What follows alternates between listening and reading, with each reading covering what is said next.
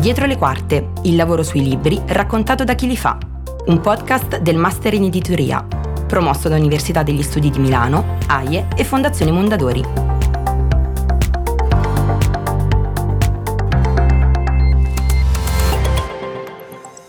Se è vero che ci sono libri e libri, è vero anche che ci sono lettori e lettori.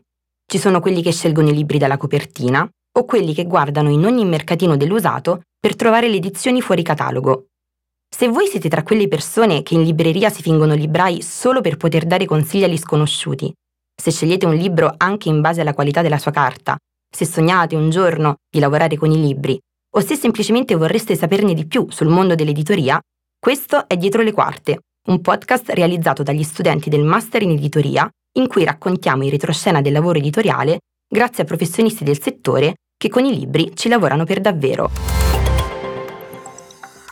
Oggi parleremo del ruolo del lettore editoriale. Spesso sconosciuto eppure importantissimo, il lettore editoriale è la figura che ha il compito di leggere con attenzione tutti i manoscritti che arrivano in redazione. A lettura finita, il lettore compila una scheda per l'editore in cui riassume il testo appena visionato e ne evidenzia punti forti e punti deboli.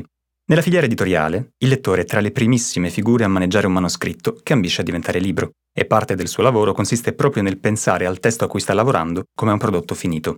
Quando per le mani un manoscritto, il lettore editoriale si immagina già la sua possibile collocazione e anche il pubblico a cui potrebbe interessare.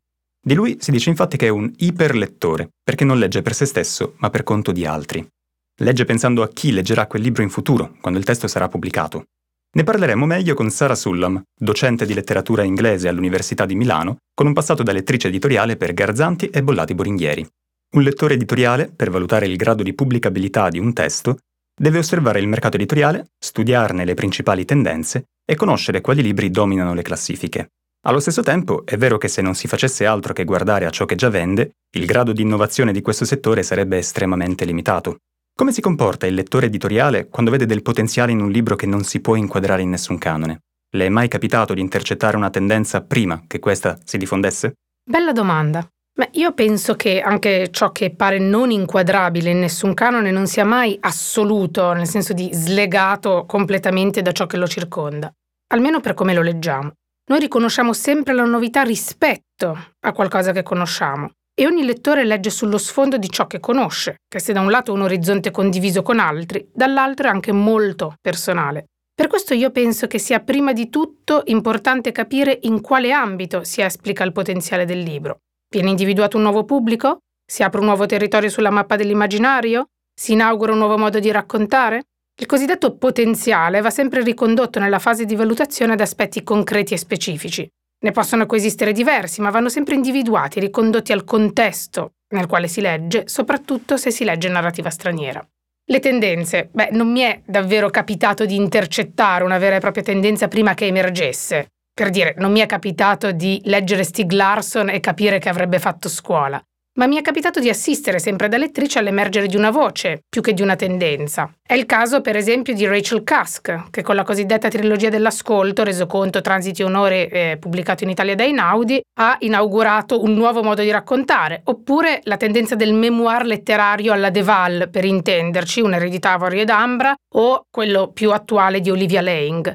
Si tratta di autori già relativamente noti nel proprio contesto d'origine, ma la tendenza innovativa, quando parliamo di letteratura straniera, si misura nel suo potenziale di diffusione globale, nel potenziale di avere effetti a livello transnazionale.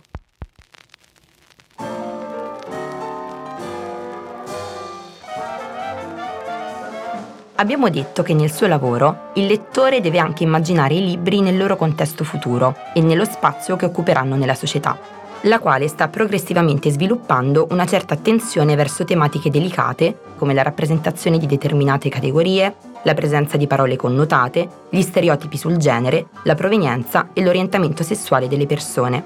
Per questo motivo, molte case editrici, soprattutto nel mondo tedesco e anglosassone, si stanno dotando di sensitivity reader, ovvero di lettori che rilevino e segnalino la presenza di passaggi ed espressioni che potrebbero urtare la sensibilità di qualcuno o risultare offensivi.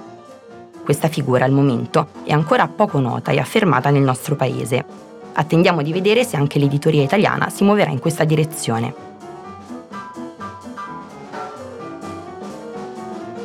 Sappiamo che fra i suoi interessi di ricerca c'è il modernismo inglese, con una specifica attenzione nei confronti dell'opera di Virginia Woolf. A tal proposito ci viene in mente una frase di questa scrittrice, che è sapere per chi scrivere è sapere scrivere. Le è stata di ispirazione? E quanto i suoi studi hanno influenzato il suo modo di approcciarsi al lavoro di lettrice? A me piace sempre ricordare che Virginia Woolf, prima e oltre a naturalmente essere una grande scrittrice, è stata una grande lettrice e che per anni ha scritto recensioni di libri altrui, ben prima di pubblicare un romanzo proprio. Le sue recensioni coprono uno spettro molto ampio, le trovate concentrate nei primi due volumi dei saggi, edizione inglese. Anzi, colgo l'occasione per consigliarvi di leggerle, chissà che vi troviate qualche repechage, meglio ancora se di opere fuori diritti. Da Virginia Woolf ho imparato l'arte di stabilire un rapporto con i lettori e soprattutto di condividere una lettura. Si tratta di abilità cruciali per chi voglia lavorare come lettore. Non scordiamoci che le sue prime due raccolte di saggi pubblicate in volume e in vita si intitolano Il lettore comune. Poi Virginia Woolf, d'altronde come il suo collega e amico Forster, è stata tra quegli scrittori che hanno anche riflettuto molto sul romanzo, Penso a un testo come Aspetti del romanzo di Forster abbia ancora molto da dire su come è costruita una narrazione, su come funziona. Ma anche penso a saggi di Woolf come Come si legge un libro o sul rileggere romanzi, oppure quello sul personaggio magistrale, il signor Bennet e la signora Brown. Non da ultimo, Virginia Woolf ci mette sempre in guardia rispetto a una facile postura apocalittica, che in campo letterario e critico si traduce in frequenti dichiarazioni sulla fine imminente del romanzo, che impediscono l'adozione di uno sguardo davvero contemporaneo. Spero mi concediate una citazione a questo punto, è da ora in biblioteca. Leggo. Forse non stiamo rendendo un gran servizio alle librerie, confessando che appagano tanti nostri desideri apparentemente estranei alla letteratura ma ricordiamoci che la letteratura è in evoluzione. Di questi nuovi libri i nostri figli ne sceglieranno uno o due per cui saremo ricordati in eterno. Dovrebbe essere un piacere assistere a un simile tumulto, scontrarci con le idee e le visioni del nostro tempo. Quella del lettore editoriale è una professione poco nota alla stragrande maggioranza dei non addetti ai lavori. Dopo aver espresso un giudizio di pubblicabilità sull'opera, il libro avrà una gestazione tutta sua. Il lavoro sul testo passerà dal lettore editoriale ad altri attori della filiera. Come si adatta il lettore al ruolo di secondo piano che inevitabilmente l'esercizio di tale professione richiede? Allora, vero, quella del lettore è una professione poco nota, ma io vi rigiro la domanda. È giusto chiedersi come il lettore si adatti a un ruolo di secondo piano? Io penso che un'ottica del genere sia ancora un po' troppo letteraria, debitrice di un paradigma che definirei autoriale, che nega il contesto in cui invece si esplica l'attività del lettore, ossia quello della mediazione editoriale. Io insisterei su due aspetti. Il primo è quello del lettore come parte di un gruppo di persone che trasformano un testo in opera e che quindi lo socializzano. Se vogliamo usare la metafora della staffetta, il lettore è il secondo, poi, come dite, vengono altri. In quest'ottica abbiamo parlato di lettura transitiva, del leggere per altri. Vedo quindi più un movimento, una circolazione e non ruoli di primo e di secondo piano. Fortunatamente una singola lettura non decide del destino di un libro. E poi, io insisterei anche sul lettore come professione necessariamente ibrida, perché nessuno fa solo il lettore. Dentro la casa editrice leggono in tanti, con diverse funzioni all'interno della filiera. Fuori dalla casa editrice, per fortuna nessun lettore fa solo il lettore. C'è sempre un'altra professione o comunque un'altra competenza che si mette in gioco.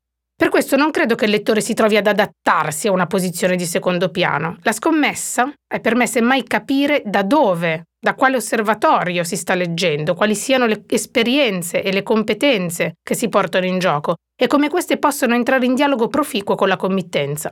Non si legge per lasciare il proprio nome su una scelta, perché nel processo di mediazione si tratta sempre di una scelta che, se vogliamo attribuirla a una persona, che è anche quella che si assume il rischio di impresa, sì, lo definirei proprio tale, è da attribuire all'editore, ma che fa parte di un'attività collettiva. Un'ultima domanda. Proprio considerando che quella del lettore è una professione poco conosciuta, c'è un libro che consiglia a chi vorrebbe conoscere meglio questo mondo? Vi consiglio prima di tutto di leggere le pagine che l'editore inglese Stanley Hanno in dedica alla figura del lettore in The Truth About Publishing. Invece, in ambito italiano vi consiglio il capitolo Lettore di dattilo scritti, in Leggere, Possedere, Vendere, Bruciare, l'ultimo libro di Antonio Franchini.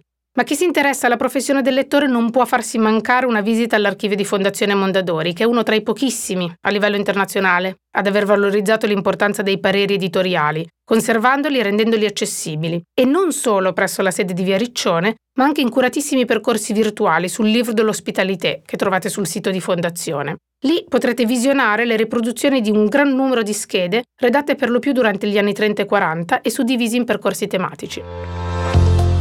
Questo era Dietro le Quarte, dove raccontiamo in retroscena del mondo dell'editoria con professionisti del settore che con i libri ci lavorano per davvero.